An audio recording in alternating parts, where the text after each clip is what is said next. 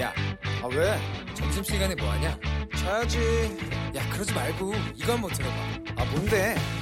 지금 당장 라디오를 켜봐 나른한 오후 깨울 시사 토크쇼 모두가 즐길 수 있고 함께하는 시간 유쾌하고도 신나는 시사 토크쇼 오태훈의 시사본부.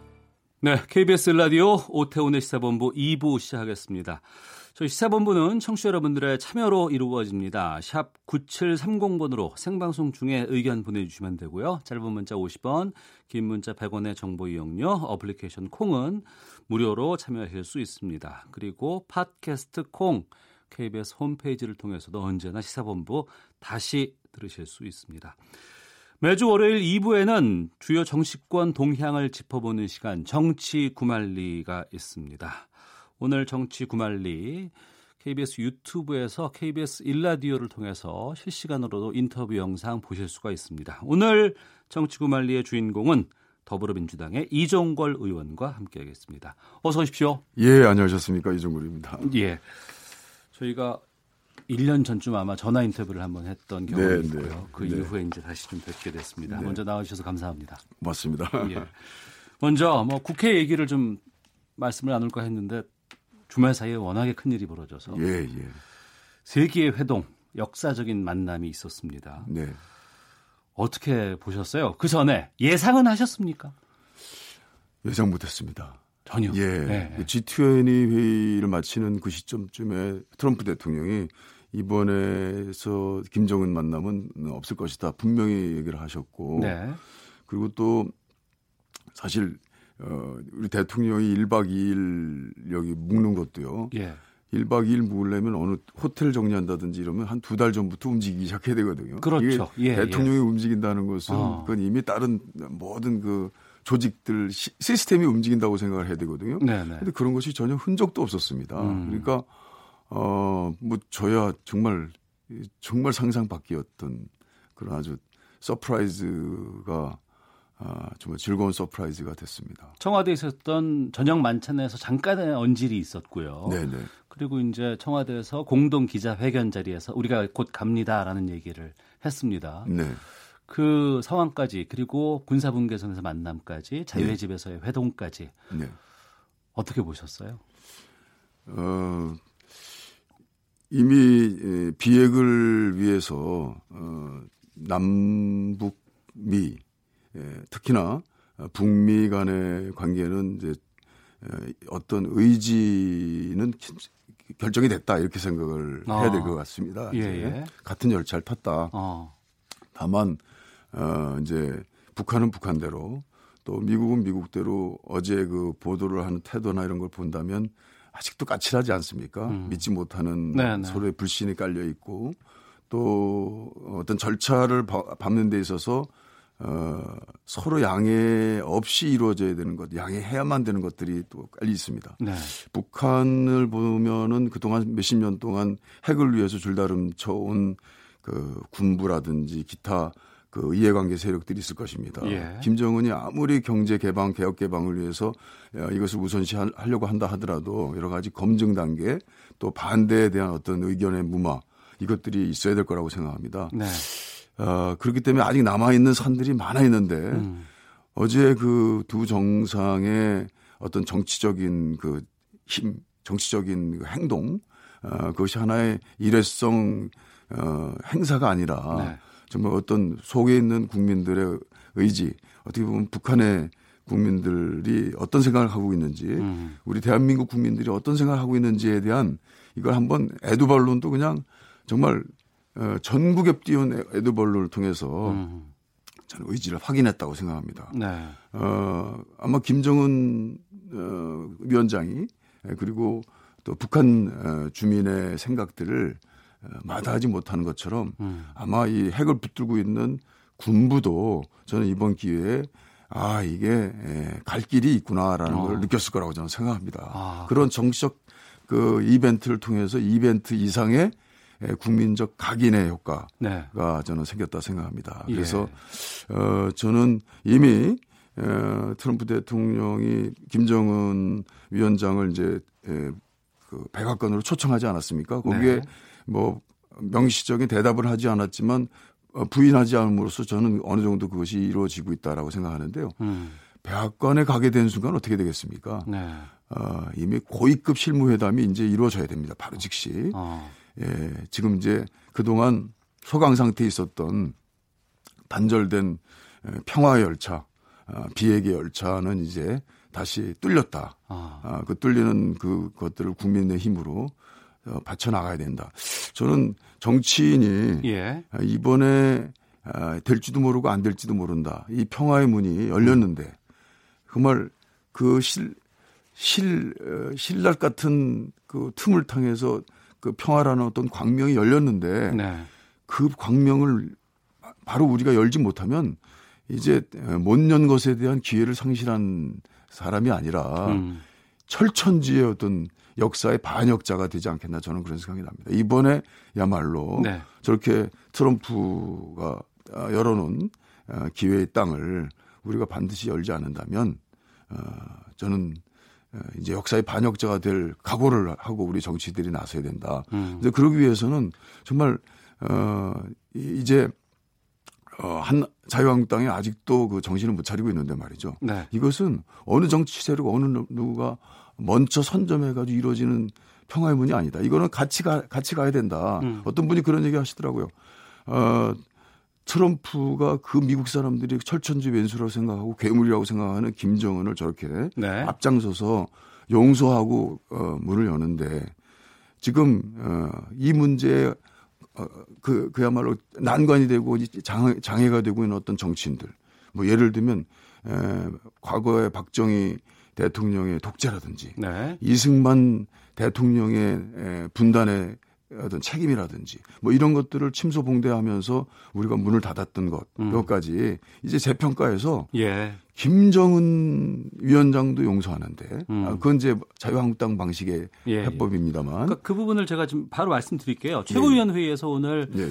어, 몇 가지 입장들이 나왔는데 먼저 손학규 바른미래당 대표는 대한민국 영토 내에서 이루어진 회담에 대해서 대한민국 대통령이 역할도 존재도 없었다라고 얘기를 했고 황교안 자유한국당 대표는 북한의 통미봉남과 미국의 자국 우선주의 사이에서 또 다른 심각한 위협에 직면할 수 있다는 측면에서 회담에 문 대통령이 참석하지 못한 것이 대단히 아쉬운 부분이다 이런 지적들을 했거든요. 여기에 대해서 좀 말씀을 좀 부탁드리겠습니다. 예, 그거는 좀 단견이라고 생각합니다. 네. 어, 오히려 문재인 대통령이 스스로 같은 자리에 있으면서 빠져줌으로써 음.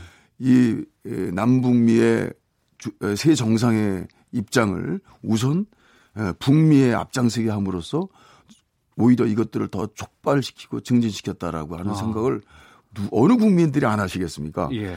어, 예- 예전에 우리 94년도에 제네바 협정과 경수로 협, 어, 협정을 했을 때 그때 김영삼 대통령은요, 어, 우린 난 그런 거 안 한다 어. 해서 어, 상관 안 한다고 그랬어요. 그래가지고 클린턴과 어, 그때 갈루치인가요? 갈루치가 와서 어, 제네바, 협- 제네바 협정을 해가지고 어, 경수로 하나 져주는데 7대 7대 2대 1. 그때 일본도 2를 부담하고 네. 미국이 1 부담하고 우리가 7을 부담했죠. 그때 이 김영삼 대통령이 공식적으로 우리는 이런 어 우리와 그 뜻- 뜻과 관계없는 남북 음. 정- 어, 남북의 문제들은 어, 내가 직접 나서지 않겠다라고 해도 어떻게 됐습니까? 결국 끌려가지 않, 그러지 않았습니까? 네. 지금 문재인 대통령은 이 자리에 주도자이고 이 자리를 만들어낸 장본인입니다. 그렇지만 본인 스스로가 겸손하게 음. 이 성과를 그 북미에게 돌림으로써 네. 이 문제의 진정한 주, 주도자임을 우리 국민들한테 보여주신 거죠. 음. 저는 이번에 그 사실 까꾸로 얘기하면 네. 문재인 대통령의 앞장서서 자기 정, 치 성과를 보이기 위해서 막 어, 앞에서 이렇게 하지 않은 것 그것이 음. 이번 어, 남북미 정상회담, 북미 정상회담의 네. 에, 백미다 이렇게 음. 생각을 합니다. 알겠습니다. 물 한 잔 드시고요. 예, 목이 좀 많이 지금 잠기시는 것 같은데. 예. 자, KBS 일라디오에서 아, 더불어민주당 이정걸 의원과 함께 말씀 나누고 있습니다. 정치구말리 유튜브를 통해서도 어, 보실 수 있다는 것 알려드리겠습니다. 84일 만에 국회가 정상화됐습니다. 네. 반쪽 국회와는 말과는 달리 자유한국당까지 의원총회 추인을 받아서 상임위에 이제 복귀를 했는데요. 하지만 막판 변수는 상당히 많이 남아 있는 것 같습니다. 예, 예. 먼저 그 한 번은 추인을 거부했었잖아요, 자유한국당이. 예, 이번 당 5당 대표가 서로 합의한 것을 자유한국당 의원들이 의총에서 네. 추인 거부를 해버렸습니다. 예, 그리고 나서 이제 다시 이번에 재차 추인을 했을 때 이건 받았습니다. 네. 왜 받았다고 보세요? 제가 그때 나경원 대표에게 에, 재심 재신임을 국민들에게 물어- 물어라. 네. 그렇게 되면 어, 국민들이 재심해 줄 것이다. 그리고 의총에 끝장 토론을 해라. 의총에서 그렇게 제가 고언을 한 적이 있는데요. 네. 어, 결국 갈 것이 간 겁니다. 음. 어, 그때 에, 어, 자유한국당 의원들이 이, 자기들의 권한과 자기들의 주체가 보이지 않는다라고 해서 어, 이제 추인 거부를 했지만 네. 그것은 에, 정치적 하나의 에, 과정상의 제스처라고 저는 생각합니다. 음. 그래서 어, 결국 어, 갈 수밖에 없었던 이제 이것을 우리 국민들이 보여줬고 그래서 네. 저는 어, 그 사이에 에, 나고, 나경원 대, 대표가 서로 합의한 내용들을 어, 거기서 문, 문구가 네. 에, 무슨 합의의 정신에 따라서 처리한다라 한 그 문구 하나 가지고 그렇게 한 것을 가지고 이거 옹색한 에, 자유한국당의 그 추- 추인 불가라는 사실에 에, 직면했는데요. 네. 어, 결국 어떻게 됐습니까? 어, 저는 어, 나경원 대표의 그 에, 그래도 담대한 생각이 음. 저는 어, 빛을 발했다. 저는 네. 그렇게 생각하고요. 어. 결국 가- 가고 있는 것에 대해서는 어, 이제 이번에 에, 어, 뭐 얻은 것들 뭐 어, 실리를 얻었을 때 무슨 저 정개특위위원회 한석 음. 또 위원장 어, 둘 중에 하나를 얻었다는 것은 실제 에, 어, 추인 불가를 추인으로 바꾸는 명분이 되기에는 좀 부족합니다. 실제 네. 이미 그것은 어, 패스트트랙에 들어가 있는 그 법, 법의 경우에는 어. 그런 미세한 조정을 통해서 이루어질 수 있는 것이 아니기 때문에 그렇습니다. 네. 어, 그렇게 보, 는 것이고요. 어떻든 어, 나경원 대표가 이번에 추경에서 스스로의 몫인 예결특위위원장마저도 어, 포기하게 하는 그 추인 불가의 그것들을 그대로 그냥 방치했을 때는 어, 자멸한다는 것을 잘 알고 있었기 때문에 네. 이렇게 끌고 나간 것만 해도 다행이고 음. 또 이제서야 시작한 것만 해도 저는 어, 뭐 어, 자유한국당이 에, 잘했다. 어, 안, 안타깝지만 잘했다 이렇게 생각합니다. 네.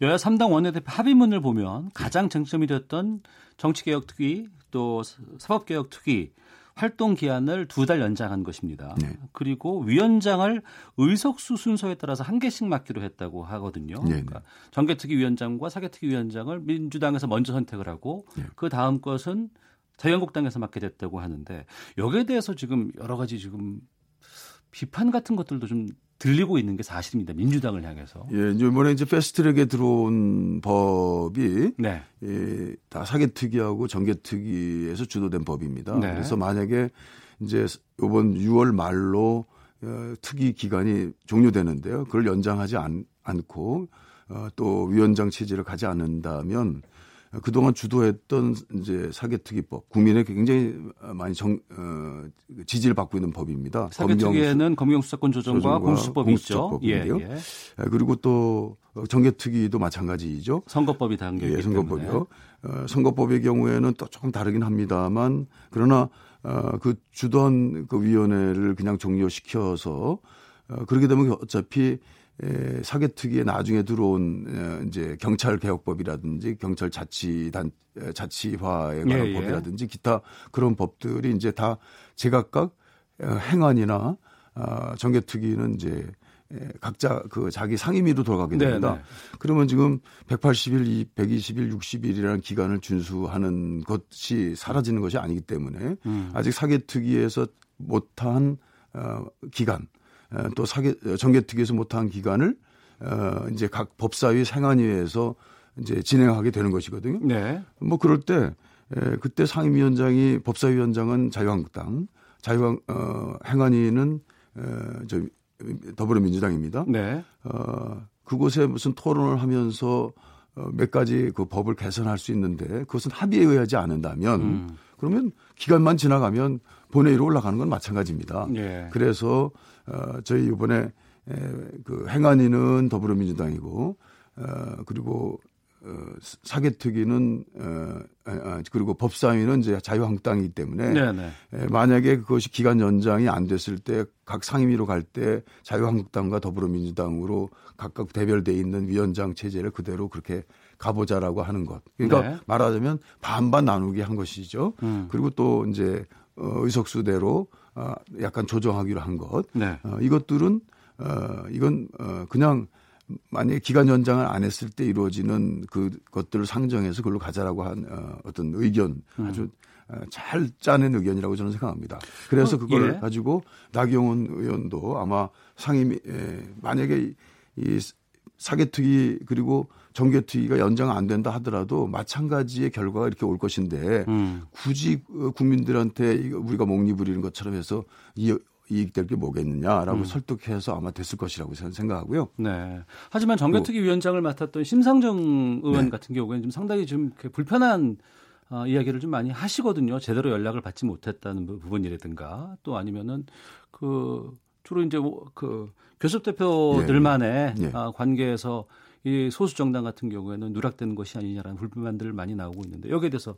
입장 예. 그걸 이해합니다. 네. 그래서 어 지금 이제 정개특위가 연장이 됐다면 에, 어, 바- 원컨대 바라건대는 심상정 의원의 위원장 체제에서 그것을 마무리하는 것이 좀 바람직했겠죠. 예. 어, 그러나 어, 만약에 그 연장이 안 됐다면 어떻게 됩니까? 그것은 이제 법사위 또는 행안위로 가기 때문에 음. 에, 결국 어, 이제 상임위원장으로서의 자리는 이제 내놓을 수밖에 없는 것을 좀 어, 이해하면서 설득을 좀 해야 될 것 같고요. 예. 아, 그리고 또 어, 정개특위에서 이미 저, 패스트트랙에 올릴 때 모든 내용들을 다 주도하고 음. 그 내용이 이제 변화될 수 없습니다. 통과가 된다면 그 안 그대로 통과가 되는 네. 예, 본회의 절차를 남, 남겨놓고 있고 또 잔여 기간 어, 행안위에 기간이 남, 남아 있거나 법사위에 남아 있기 때문에 예, 저는 어, 아마도 그 점에 관해서는 본인이 이 위원장 체제 내에서 네. 정개특위에서 한 주도적인 역할에 대한 국민적 그 관심이나 국민적 성과에 대해서 어, 스스로 이제 좀 홍보하고 그렇다면 저는 뭐 그 점에 관해서는 좀 이해할 수 있지 않겠나 생각을 하고 있고요. 예. 그래서 어떻든 간에 에, 심상정 의원이 위원장 시절에 이미 정개특위에서 짜여진 어, 주도된 그 안 자체가 음. 아, 가부의 패스트트랙 안으로 어, 본회의에 올라갈 것이라는 게 거의 분명하기 때문에 네. 저는 그 점에 관해서는 좀 이해를 잘 구하고 어. 어, 설득한다면 뭐 어, 국민도 그 점에 관해서도 이해해 주시지 않겠나 이런 생각합니다. 그러면 지금 민주당 입장에서는 정개특위 위원장과 사개특위 위원장 가운데 어디를 선택하게 됩니까? 뭐 저는 분명히 예. 이번에 에, 이번에 에, 정개특위와 사개특위 경우에는요 정개특위에다가 좀 집중할 것이라고 보입니다. 어느 어. 당이나 예. 그렇기 때문에 에, 역지사지에서 어, 먼저 요구 어, 원한다면 자유한국당이 정개특위를 을, 그 이제 위원장을 원할 것이기 때문에 네. 이것마저 양보해서는 안 된다고 생각합니다. 그럼 그래서 위원장을 민주당에서 그래서 먼저 된다? 선택 다수당이 먼저 선택하기로 한 그것은 예.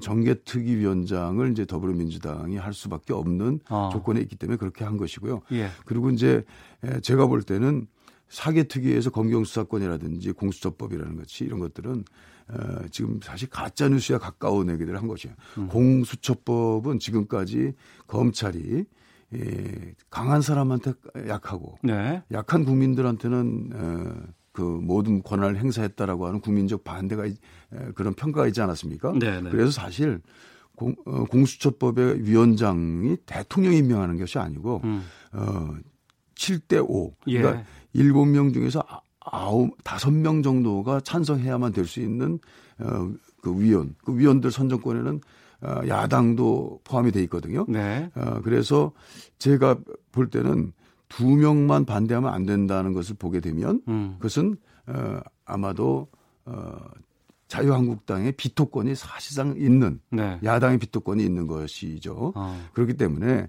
에, 그 위원장 선정권 가지고 자유한국당이 주장한 것은 그렇게 적절치 않고요. 예. 그리고 또 공수처법 내용에 있는 것을 본다면 어, 대통령을 포함한 지금 현재 가장 고위 공직자로서 어, 지금까지 검찰 경찰의 수사망에 좀 약한 고리가 됐다고 생각하는 그 등이 다 들어 있습니다. 그렇기 네. 때문에 이 공수처법은 굉장히 국민들이 찬성도가 높은 법이거든요. 음. 그런 법과 검경 수사권도 마찬가지입니다. 예, 지금까지 예. 검찰 중심의 내용의 한 7, 80% 수사권을 사실상 어, 경찰에 넘기는 그런 내용인데 그 내용은 사실 자유한국당이 강하게 주장해 봐야 어떻게 크게 많이 변화할 것들이 없다고 생각합니다. 그래서, 그래서 민주당이 정개특위 위원장을 그렇지. 이번에 아. 두 가지 예, 특위 중에서 예, 예. 우선 쟁점이 될 수 있는 예, 집중해야 되는 어, 특위는 어, 정개특위이기 때문에 정개특위를 당연히 더불어민주당에서 갖게 될 것이고 그 네. 집중적으로 이, 이번 이후의 라운드는 진행될 것이다 이렇게 생각합니다. 음, 알겠습니다. 네. 의원총회에서 결정하나요 이것은? 어, 아마 의총에서 의견을 받을 것입니다. 음. 아, 받을 것이고 그, 아마 결국 어, 의총에서 어, 어, 의견이 좀 분분하겠습니다만 네. 어, 지도부에 음. 원내대표 지도부에 아마 어, 최종적인 것들은 어, 맡기지 않겠나 알겠습니다. 이렇게 생각합니다. 자, 정치구말리 더불어민주당 이정걸 의원과 함께 하고 있는데 청취자 8345님 자유한국당이 남북관계 관련해서 내놓은 논평들을 보면 평화와 번영보다 긴장과 냉전을 부추긴 듯합니다. 남북관계는 정치적으로 이용하지 말아주세요 라고 의견 주셨고 최영식 님도 대한민국 당에서 회담을 하는데 끼지도 못한 건 매우 아쉽습니다. 아 문재인 대통령도 함께 했으면 좋았을 것 같습니다라는 의견도 일부 보내주고 계십니다. 어, 정치 관련해서 몇 가지만 좀 질문 드리고 마무리를 해야 될 것 같습니다. 예. 지난번에 그 의원, 그러니까 원내대표 간의 합의문을 추인 거부한 가장 근본적인 원인으로 지적된 것던 것 가운데 예. 그 자유한국당 패스트트랙 과정에서 고소고발 문제가 좀 불거졌습니다. 네, 네. 어, 아마 이제 곧 줄 소환이 좀 이어지지 않을까 정치인들에 대해서 이런 뭐 전망도 나오고 있는데 이건 어떻게 해야 된다고 보세요? 뭐 사실 저도 고발됐습니다. 그래서 예. 제가 어, 왜 조사 안 하느냐, 나 먼저 조사해라라고 그 경찰청장한테 얘기를 했습니다만 예. 에, 눈치 보면 안 됩니다. 음. 이거는 원칙대로 해야 됩니다. 네. 그 수년 전에 이 국회법에 이 선진화법이라는 내용을 집어넣으면서 그때 결단한 게 있습니다. 네. 그 이전에 에, 뭐 입법 방해, 음. 입법 방해도 철저히 평화적으로 할 수 있도록 하는 국회 폭력을 어, 몰아내는 내용으로서 선진화법을 그때 합의한 것은 굉장한 진통이었습니다. 네. 사실 저도 원내대표 때요, 어, 박근혜 정부에서 그렇게 법을 몰아치는데요. 정말 어떻게 할 도리가 없어요. 당시 2016년이었죠. 그렇습니다. 예. 그래서 제가 에, 가장 강력한 어, 박근혜 대통령의 그 법 하나에 대해서는 어, 필리버스터, 이 어, 무제한 토론을 제기해 가지고 그때 사실 평화적인 입법 방해를 통해서 국민들이 굉장히 에, 박수도 보내주지 않았습니까? 예. 그런 일도 한 번 했는데 음. 이 입법 방해를 한다면 그런 방식으로 했어야죠. 예. 정면으로 이 동물국회를 만들 수 없다라는 것이 국민 뜻이기 때문에 음. 이것은 어, 국민의 뜻대로 어, 지금까지의 폭력국회를 만든 어, 장본인에게는 일벌 네. 어, 정말 어, 그 예외 없이 하겠다라고 하는 것이 그때 당시 선진화법의 취지였기 때문에 네. 이 내용을 잘 알아야 됩니다. 음. 그래서 어, 소환해서 한 행위 예, 그리고 했던 모든 것들에 대해서는 모조리 이제 아마 뭐 동영상 촬영도 다 돼 있을 테니까 네. 철저히 조사해서 이에 대한 응분의 조치를 해야 된다고 생각합니다. 그것이 지금 이, 이 그동안 몇 년 동안 이, 그야말로 그 평화국회, 동물국회를 막은 어, 선진화법을 이렇게 완전히 몰각시켜버린 네. 에, 책임자들에 대한 어, 응분의 조치, 법을 지키는 어, 법치주의 국가에서의 어떤 기본적인 태도다 이렇게 생각합니다. 알겠습니다. 자 그리고 어, 마지막 질문입니다. 조국 청와대 민정수석의 법무부 장관 입각설 여기에 대해서 지금 정치권이 뜨겁습니다. 어, 이종걸 의원께서 SNS에 조국 수석의 법무부 장관설 비판을 비판한다는 제목의 글을 올리셨더라고요. 예. 여기에 대해서 좀 말씀, 입장 좀 해주시죠. 어, 저희 돌이켜 보면요, 어, 이명박 대통령 때 권재진 민정수석이라고 계셨어요. 네. 예. 그분이 이제 법무부 장관으로 갈 때 2011년 예. 예. 그때 아유 잘 기억하셔서 예 그때 저희가 이제 예, 반대했습니다. 네. 반대한 논리는 에, 이제 이명박 대통령 중후반기 검찰을 완전히 장악하기 위한 에, 이 정치 검찰을 강화시키고 법무부와 행, 어, 민정수석을 하나의 일체적인 대통령 보호기관으로 만들기 위한 어, 태도는 그것은 어, 지향되어야 된다 이렇게 반, 반대를 했는데요. 네. 지금 그 똑같은 논리를 가지고 얘기하고 있습니다. 음. 권재진 수석은 검찰에서 30년 동안 쭉 해온 그야말로 정치 검찰이 아주 전형인 분입니다. 그분이 네. 민정수석을 하고 있었거든요. 예, 예. 조국 은 검찰을 해본 적이 없는 분입니다. 그리고 교수였었죠. 예, 정치 검찰을 수장 수장으로서 민정수석 때 검찰을 거의 지휘해서 어, 사정과 사찰을 해온 어, 최고의 헤드가 바로 권재진 수석이었던 건데 네. 조국 수석은 어떻습니까? 지금 조국 수석은 민정수석 하면서 지금 검경수사권 조정이라든지 공수처법이라든지 사법 개혁을 총괄하는 이제 우두머리로서 역할을 했습니다. 네. 이 에, 조국 수석이 검찰을 장악한다는 것은 국민들이 믿지 않고 있죠. 뭐 음. 그건 당연한 것이고요. 법무부에 가서 지금 그 해놓은 내용들을 완성하는 하나의 헤드로서 네. 어, 법무부 장관이 사법개혁 법무 장관이 되라고 하는 음. 미션을 저는 받았다고 생각한다면 그거야말로 완전 윈윈하는 구조이다. 그리고 지금까지 이제 이명박 대통령 때 그 정치 검찰이라든지 예. 기무사라든지 마무리해 주셔야 예, 국정원 예. 이런 그, 그 권력 구조에 있어서 지금 많이 탈피해 버렸습니다. 그런 음. 권력 구조도 이제는 어 합법이었던 내용까지도 이제 브레임을 받는 이제 국가가 되지 않았습니까? 네. 이런 내용에 국가에서 우리의 민정수석, 조국 수석이 법무부 장가서 그동안 해왔던 사법개혁에 대한 총체적인 내용들을 총지휘해 가지고 네. 국민들에게 선사하는 그런 아주 멋있는 어, 유종의 미를 좀 걷어달라라고 음. 하는 주문을 제가 했습니다. 알겠습니다. 청취 여러분들께서 문자 주셨는데 9977님 국가선진화법 위반 강력 처벌해서 다시는 이런 불법 행위를 할 수 없게 만드는 계기가 되어야 합니다.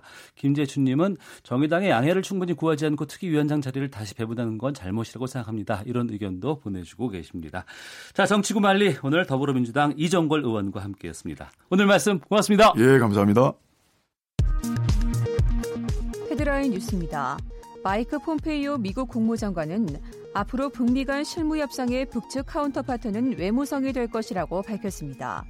협상 시점은 2, 3주 내 7월 중순 정도가 될 것으로 추측된다고 설명했습니다. 북한 관영 매체는 김정은 국무위원장과 트럼프 미국 대통령이 교착 상태인 북미 대화를 재개하기로 합의했고 커다란 만족을 표시했다며 긍정적으로 평가했습니다.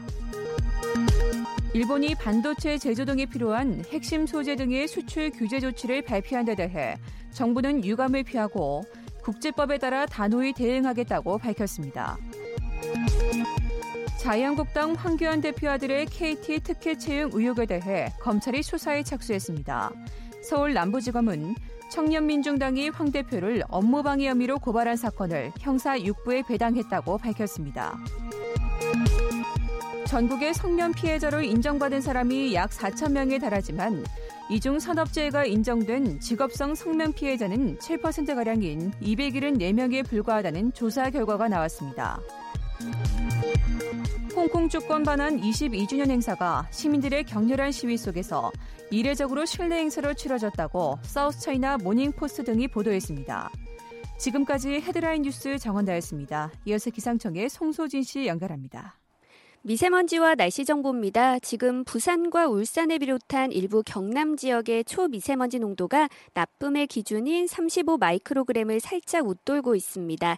차츰 대기 확산이 원활해지면서 농도가 떨어지겠고 오늘 전국 대부분 지방에서 미세먼지 농도가 보통 단계를 보이겠습니다. 지금 중부 지방은 구름 많이 껴 있지만 남부 지방은 흐린 가운데 일부 지역에 약한 비가 오고 있습니다. 오후까지 남부 지방과 제주도는 곳에 따라 5에서 30mm 정도의 비가 내리겠습니다. 한낮 기온은 강릉 31도, 서울 대구 29도, 광주 27도 등으로 내륙을 중심으로 30도 안팎까지 오르겠습니다. 이번 주는 장마가 소강 상태를 보이며 대체로 맑은 가운데 무더위가 기승을 부리겠고요. 주말과 휴일 사이에 남부지방에 장맛비가 내릴 전망입니다. 현재 서울의 기온은 27.5도입니다. 미세먼지와 날씨 정보였습니다. 이어서 이 시각 교통 상황을 KBS 교통정보센터 공인혜 씨가 전해드립니다. 이 시각 교통정보입니다. 장마가 주춤한 사이 도로 곳곳으로는 장마 대비가 한창입니다. 평택 제천고속도로 평택 방향 남한성에서 서평택 분기점 쪽으로 이동하면서 배수로를 청소하고 있어서 부근으로 짧게 밀리고요. 중부고속도로는 대전 방향 남이천 부근에서 차선 작업 중이라 4km 구간 정체입니다. 중부 내륙고속도로 창원 쪽은 비타면 복구 작업하고 있는 충주 분기점 부근에서 2km 구간 막히고 있고 반대 양평 쪽 간곡 부근 4km 구간 에서 작업 여파 받고 있습니다. 영동고속도로는 강릉 방향으로 원주 부근 2차로와 갓길에서 노면 보수 작업하고 있어서 1km 구간 정체되고요. 청주 영덕고속도로 청주 방향 회인 부근의 정체 역시 비탈면 보완 공사를 하고 있어서입니다. 한편 경인고속도로 서울 방향 서운 분기점 부근 갓길에서는 화물차 사고를 처리하고 있으니까요. 잘 살펴 지내시기 바랍니다. KBS 교통정보센터였습니다.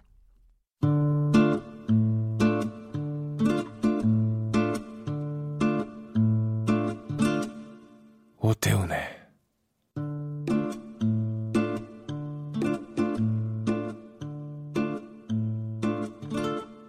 시사본부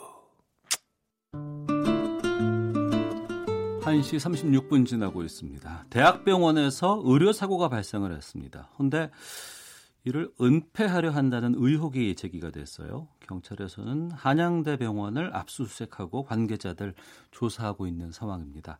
이 사건 단독 취재한 KBS 보도본부 사회부의 김지숙 기자와 함께 관련 내용 좀 짚어보겠습니다. 어서 오세요. 안녕하세요. 예.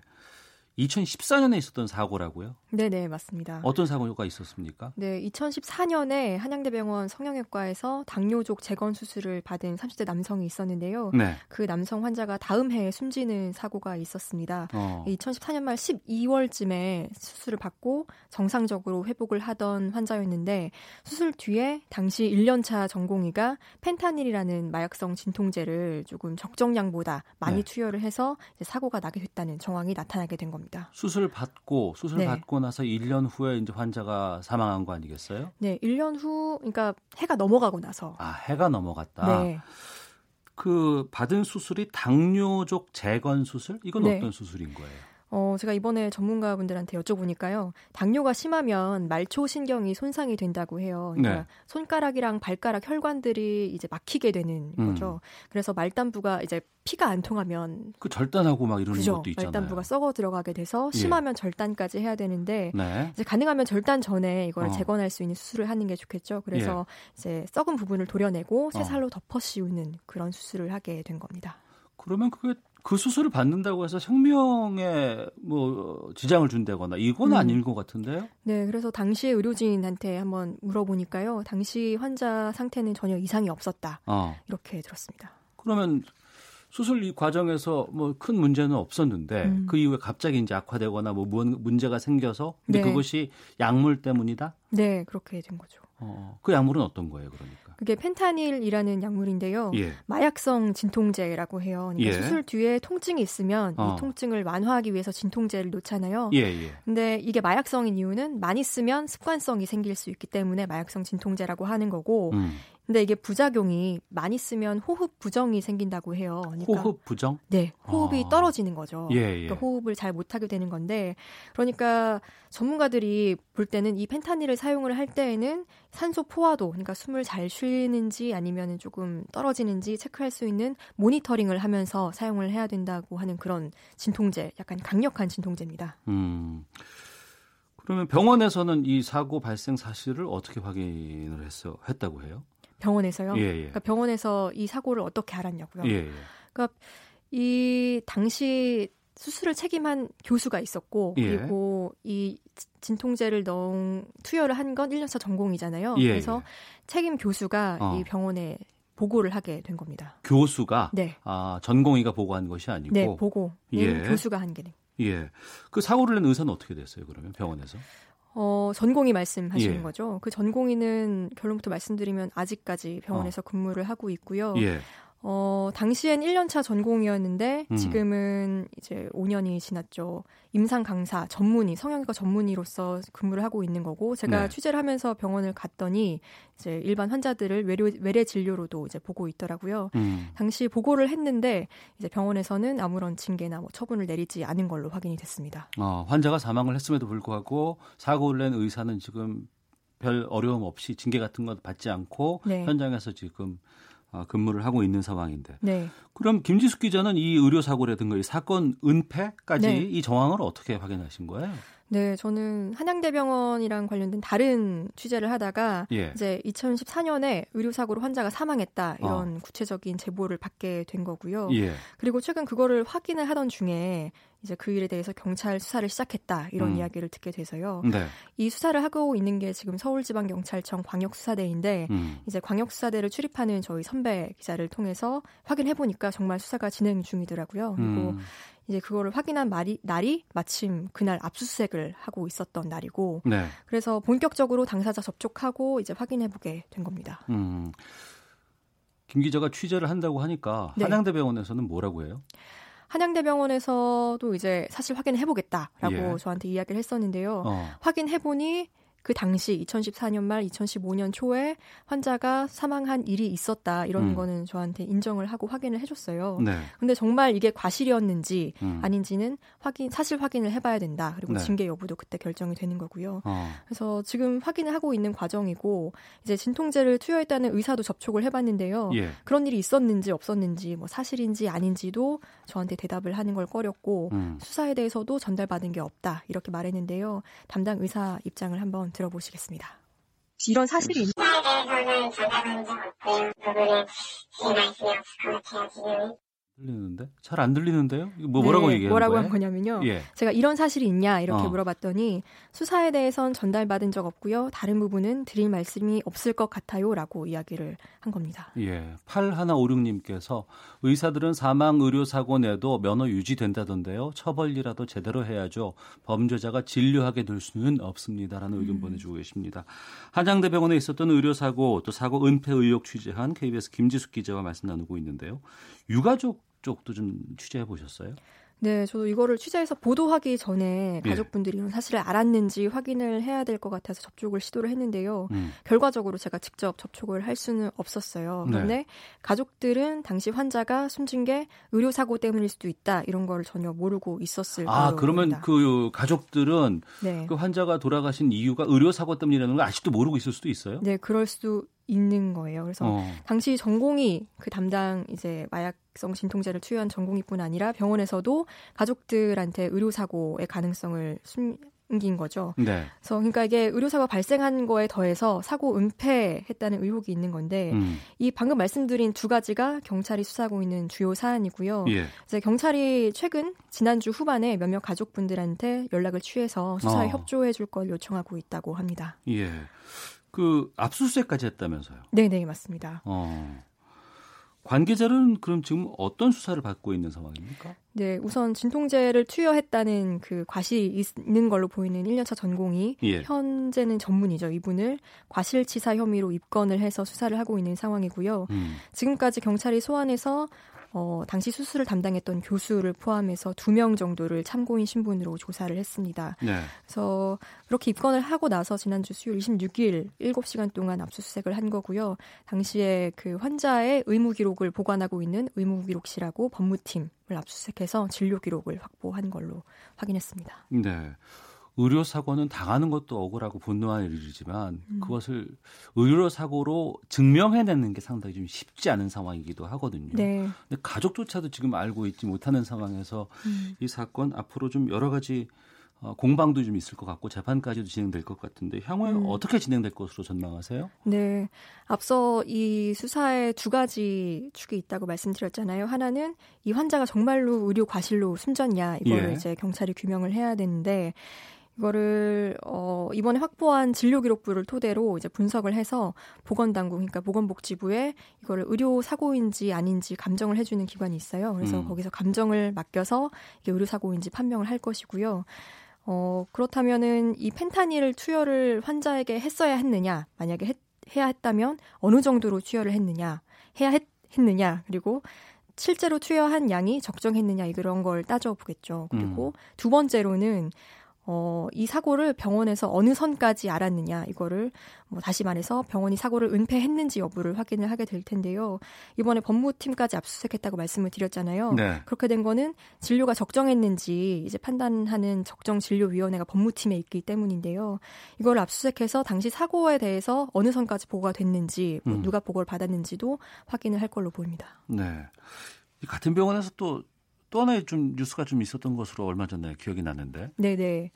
어, 지난달에 MBC 뉴스데스크 보도를 보셨을 수도 있겠는데요. 같은 병원 소아청소년과 전공의가 예. 2017년하고 지난해 당직 근무를 하면서 이제 술을 마시고 근무를 했다. 어. 그리고 두 번째는 지난해 2월에 미수가에게 이제 인슐린을 원래 투여해야 하는 양보다 100배 정도 더 투여했다. 이런 내용이 있어가지고요. 예. 병원 관계자가 어 100배가 아니라 이 음. 보도가 나, 있고 나서 100배가 아니라 8.35배였다. 음. 이렇게 해명을 하긴 했지만 당시에 이 전공의가 아무런 처벌을 받지 않았던 걸로도 확인이 됐어요. 네. 그래서 최근에서야 음주 근무에 대해서 중 징계, 정직 6개월 처분이 내려졌습니다. 음. 그 한양대학교 병원에서 네. 같은 사람은 아니더라도 네네. 어, 지금 연이어서 지금 뉴스의 중심에 지금 되어 있는데 앞으로 이 사건 어떤 취재 또 계속할 생각인지 끝으로 말씀 좀 해주시죠. 네, 이제 막 수사가 시작됐고 첫 번째 압수수색을 한 거잖아요. 네. 근데 이 의료 사고를 규명하기 위해서는 시간이 좀 걸린다고 하더라고요.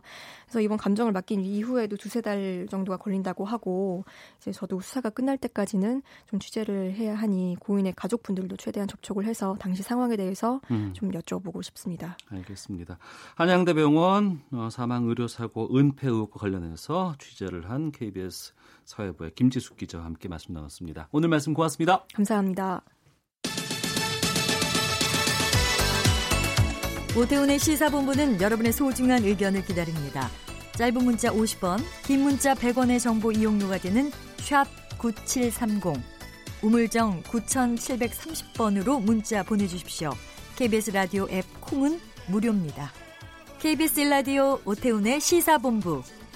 지금 여러분은 대한민국 라디오 유일의 점심 시사 프로그램을 듣고 계십니다. 자동차의 모든 것을 다룹니다. 권용주의 차차차. 자동차 칼럼니스트 권영주 국민대 경영교수와 함께하겠습니다. 어서 오십시오. 네, 어서 왔습니다. 예. 지난주에 국산차 신차에 대해서 음, 살펴봤습니다. 반향이 컸죠. 어, 컸어요. 예. 네네네, 대단했습니다. 여기, 저기서 많은 네네. 얘기들을 해주셨고 특히 SUV 관련해서 네, 이번 주에는 하반기 수입차 그렇죠. 어. 국산차 한 번 했으면 수입차도 같이 다뤄줘야죠. 왜냐하면 수입차 기다리시는 분들도 꽤 많거든요. 예 예. 어, 많이 나옵니다. 음. 국산차의 종류 수를 비교하면 네. 국산차 한 3배 정도? 어. 가지 수만. 아 그래요? 네네. 아무래도 업체가 다양하니까 그렇죠. 네, 국산차는 다섯 개밖에 없는데 예. 네. 수입차는 23개의 브랜드가 있으니까 어. 뭐 하나씩만 들여도 23차종 아니에요? 예. 그러니까 많이 들어옵니다. 국산차도 SUV 차량들이 대거 등장을 한다고 했는데 네. 수입차도 그렇습니까? 대세를 따라야죠. 어. 네, 대세에 끼지 못하면 네. 어, 실적이 안 좋으니까 어. SUV는 물론이고 그래도 이제 프리미엄 브랜드라고 하는 약간의 자존감도 있어서 네. 이제 플래그십 최고급 세단도 좀 가지고 들어오고 또 고성능 스포츠카도 갖고 들어오고요. 지금 유럽에서 들어오는 차들은 유럽 자체가 기후 변화 때문에 네. 이산화탄소 규제를 많이 합니다. 그렇죠. 그러다 보니까 이제 친환경 쪽으로 많이 돌아섰거든요. 어. 그래서 이제 플러그인 하이브리드 그다음에 전기차 이런 것도 이제 잇따라 들어올 예정입니다. 예. 그럼 구체적으로 어떤 차들이 나옵니까? BMW는 뭐 그 유명한 SUV 시리즈죠. X3, X4 이렇게 나오고요. 예, 예. 벤츠가 이제 GLE라고 하는 중형 SUV, 폭스바겐 대형 SUV 3세대 투아렉, 또 소형 SUV 티록, 뭐 랜드로버도 이보크 새로 나왔고요. 포르쉐도 소형 SUV 마칸, 뭐 시트로엥 C3 에어크로스라는 CUV, 음. 어, DS가 푸조 시트로행에서 독립한 프리미엄 브랜드입니다. DS? 네네. 어. 우리로 따지면 이제 현대차의 제네시스 같은 아, 예. 그런 개념인데 예. 이쪽에서도 이제 크로스백 나왔거나 이제 출시를 준비하는 중이죠. 어. 라인업을 보니까 지난번에 국산차 라인업과 비슷하게 지금 많이들 돼 있는 것 같아요. 그렇죠. 뭐 SUV 자체는 소형, 중형, 대형을 가리지 않고 음. 골고루 지금 라인업을 갖춰가는 중입니다. 네. 지금 월 평균 수입차가 어느 정도로 팔립니까 우리나라에서? 지금 17,000대, 뭐 2만 대 정도 꾸준히 판매가 되고 있는데 예. 어, 이제 이런 SUV 가지고 실적을 이어갈 수 있느냐라는 약간 부정적인 정만도 있어요. 어. 그러다 보니까 사실은 SUV만 준게 아니라 네. 세단도 많이 준비를 해놨습니다. 예를 들면 뭐 BMW 대형 세단 7 시리즈 외에 이제 8 시리즈 쿠페도 가을에 나오고요. 벤츠도 한 번 충전으로 450km 간다는 전기차 음. EQC 아, 이미 내놨고 포르쉐도 이제 8세대 스포츠카에다가 SUV 카이엔 중에 이제 하이브리드 동력을 얹어서 네. 어, 내놓기도 하고요. 그다음에 이제 재규어도 어, compact 세단 X2, 볼보도 중형 세단 S60, 뭐 닛산이 신형 알티마, 토요타가 고성능 스포츠카 수프라, 뭐 캐딜락 XT5 뭐 종류만 다 따져도 일일이 언급하기 어려울 정도로 SUV 외에 세단과 다양한 차들이 많이 있습니다. 네. 찾아보면 어, 이런 차도 있었어라는 살만한 차들은 상당히 다양하게 나오는 것 같은데. 그렇죠. 근데 가격 대비 내가 탈 만한 차들은 참 흔치 않은 것도 현실이에요. 그런데 이제 그런 걱정도 과거에는 많이 했었는데 네. 요즘 이런 얘기 나오거든요. 그 수입차가 과거에는 국산차의 승용 점유율, 시장 점유율을 빼앗아 갔는데 네. 이제 그걸 계속 가만히 지켜보던 국내 업체들이 더 이상 빼앗길 수 없어라고 음. 해서 이제 프리미엄 브랜드도 만들고 예. 제품에 대해서 여러 가지 판촉 조건도 좋게 내놓으니 음. 이제 수입차도 생각보다 국산차 점유율을 못 가져와요. 아, 이제는요? 그렇죠. 그러다 어. 보니까 수입차와 수입차끼리 또 경쟁을 합니다. 네, 네. 그래서 예전에는 이제 국산차 대 수입차 경쟁 구도가 어. 지금은 수입차 대 수입차 대 국산차 네. 이렇게 경쟁 구도가 돼 있으니 어. 조금 전에 말씀하신 것처럼 내가 살만한 차를 혹시 내가 몰라서 못 살 수도 있다. 어. 그러니 가격에 대한 부담들이 많이 떨어져 있다라는 점은 아, 흐름으로 자리하는 것 같습니다. 예. 그만큼 다양성에서는 좀 이점이 될 수 있겠다. 그렇죠. 어.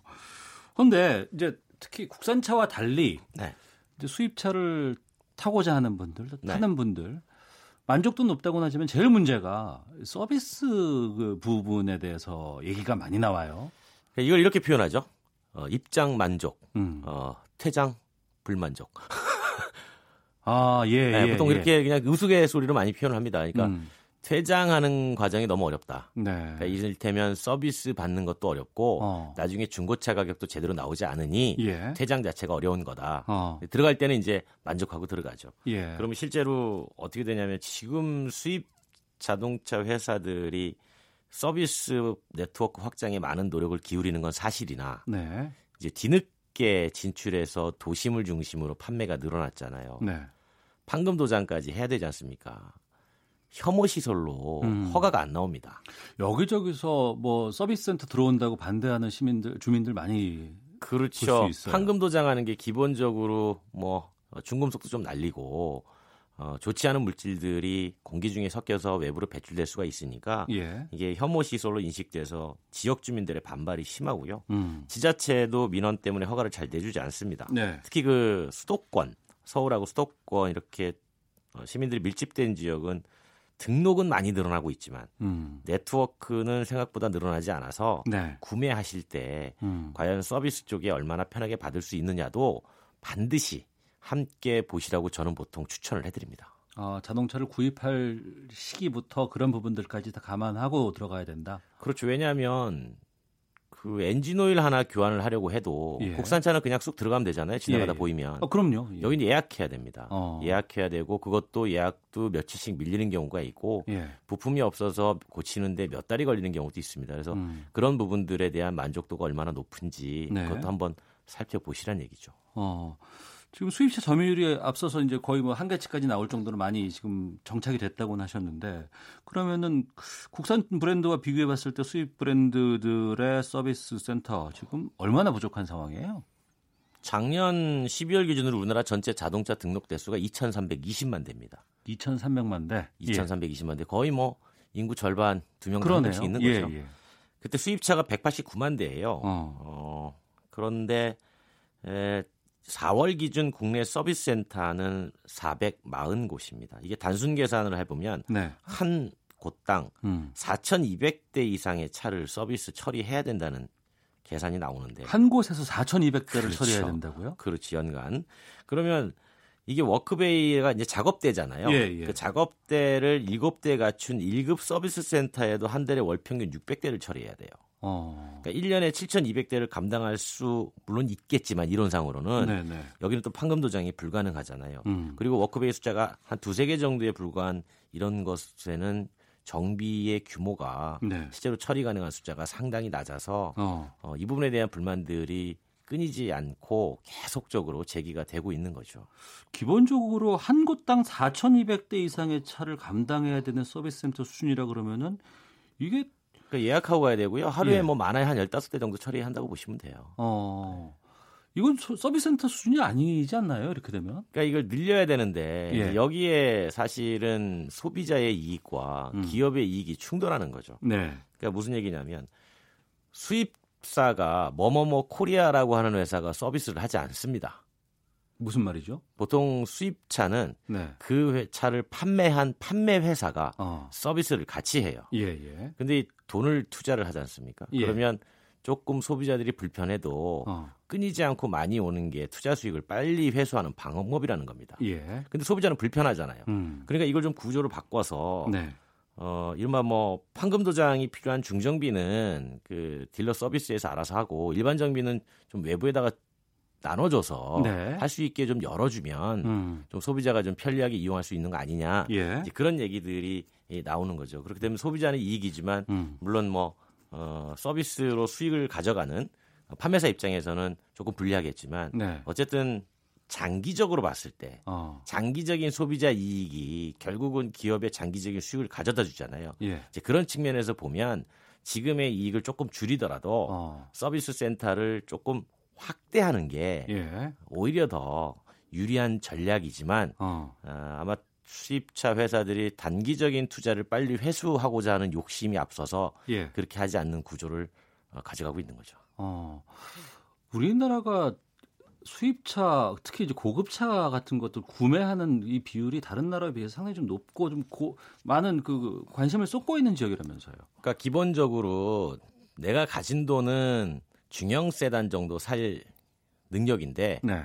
아, 대형 세단을 사는 경향이 강해요. 어. 그러니까 이거 수입차도 마찬가지입니다. 네, 네. 뭐 한 중형 정도 사면 되는데 음. 그거보다 조금 더 과하게 아, 중대형 또는 뭐 초대형 이렇게 한 단계씩 어, 너- 넘어가는 경향이 많은데 이게 이제 국민 어떤 소비 성향도 연관이 돼 있겠죠. 네. 뭐 아무래도 이제 남에게 보여주려는 과시 욕구가 음. 전혀 없진 않다고 할 수 없잖아요. 네. 어, 그렇기 때문에 그런 소비 성향이 아, 약간 그 1%의 시장을 어, 특수하게 만들어냈다. 음. 어, 그렇게 해석하시면 될 것 같습니다. 구매할 땐 그렇게 하지만 문제는 서비스가 상당히 좀 너무 적지 않나라는 생각이 좀 들기도 네, 그. 서비스는 지금 한 20년째 계속 문제로 지적되는 부분이에요. 알겠습니다. 자, 권용주의 차차차 자동차 칼럼니스트 권용주 겸임 교수와 함께했습니다. 고맙습니다. 감사합니다. 오태훈의 시사본 마치겠습니다. 내일 뵙겠습니다. 안녕히 계십시오.